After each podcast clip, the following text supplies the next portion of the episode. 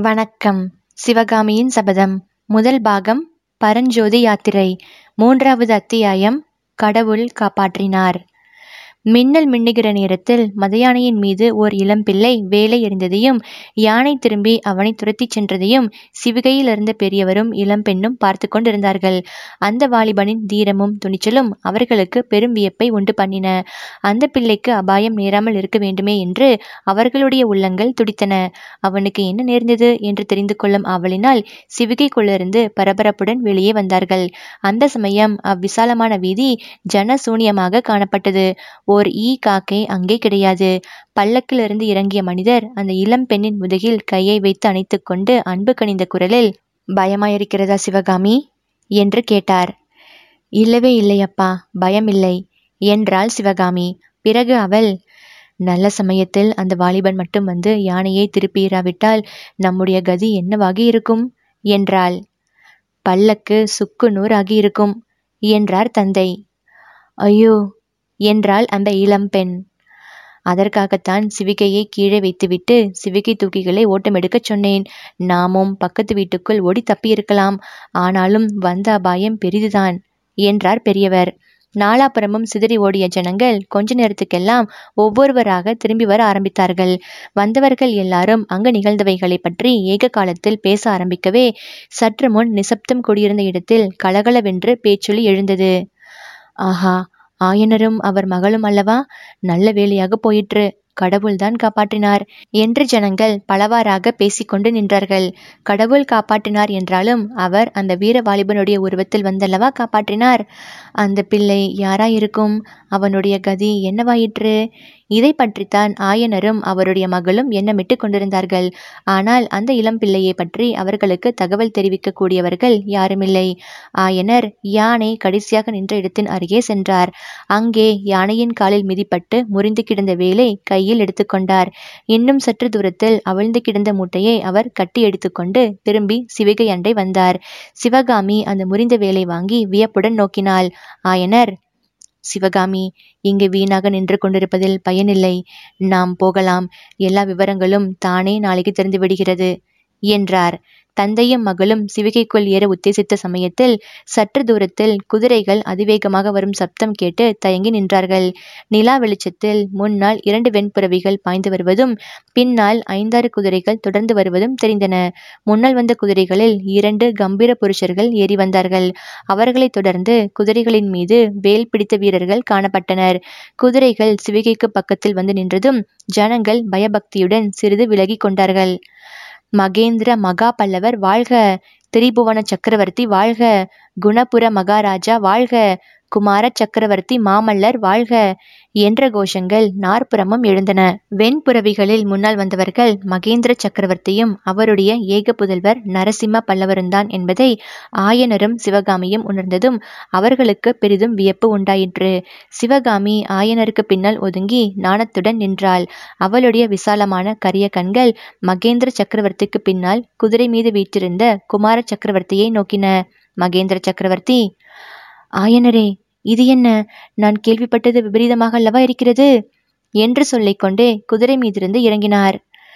ஏகாம்பரர் அருளால் அபாயம் ஒன்றும் நேரவில்லை பிரபு என்றார் ஆயனர்.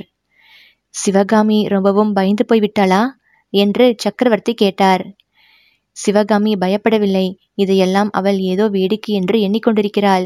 என்று ஆயனர் கூறி அன்பு நிறைந்த கண்களால் தமக்கு பின்னால் அடக்கத்துடன் நின்ற சிவகாமியை பார்த்தார்.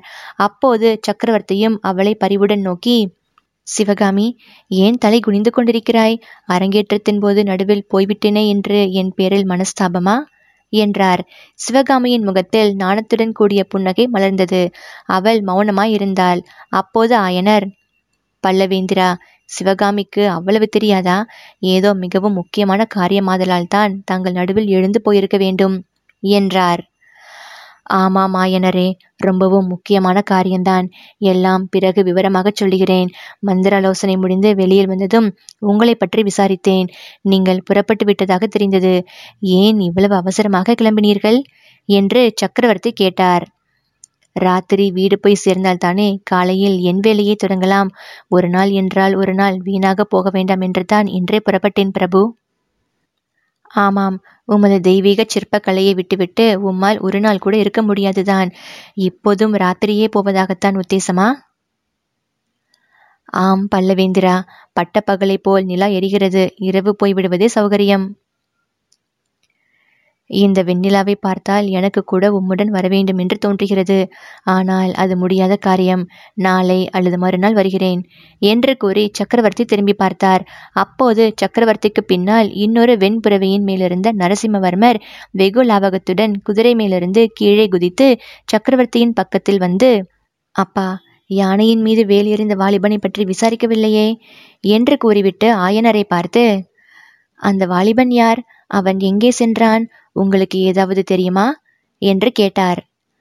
அதுதான் தெரியவில்லை. வேலை எறிந்ததும் அவன் மின்னலைப் போல் மறைந்துவிட்டான் ஆனால் அப்படி மறைந்ததனாலேயே உயிர் தப்பி பிழைத்தான். தேசாந்தரம் வந்த பிள்ளையாக தோன்றுகிறது. என்றார் ஆயனர். குமார சக்கரவர்த்தி ஆயனருடன் பேசிக் கொண்டிருக்கையில் அவருடைய கண்கள் மட்டும் ஆயனருக்கு பின்னால் இருந்த சிவகாமியின் மீது நின்றன.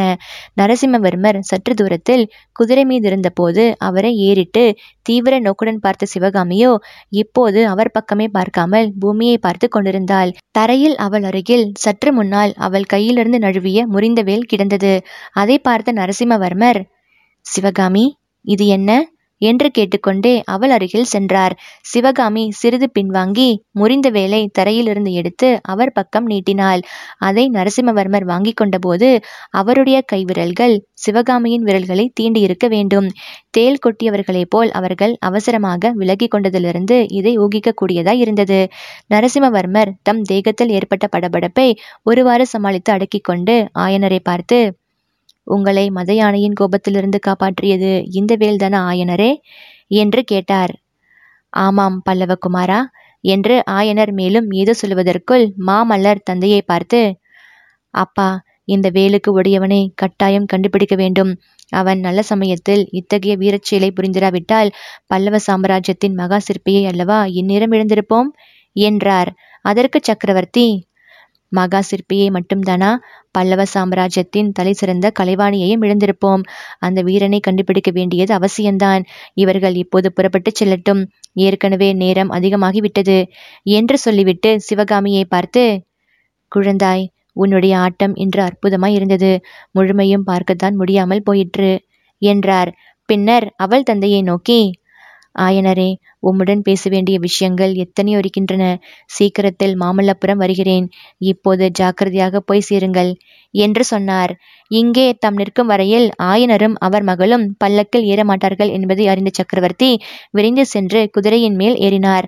நரசிம்மவர்மரும் தம் குதிரை மீது ஏறிக்கொண்டார். குதிரைகள் புறப்படும் முன் மகேந்திர பல்லவர் தமக்கு பின்னால் நின்ற வீரர்களில் ஒருவனை சைகையினால் கூப்பிட்டு அயலூரிலிருந்து புதிதாக வந்த இளைஞன் யாராயிருந்தாலும் இன்று இரவு அவனை பிடித்து வைத்திருந்து நாளைக்கு அரண்மனைக்கு அழைத்து வர வேண்டும்.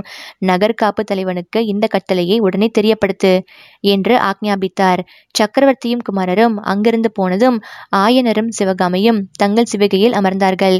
காவலர் புடைசூழ சிவிகை காஞ்சிக்கோட்டையின் கீழ் வாசலை நோக்கி சென்றது.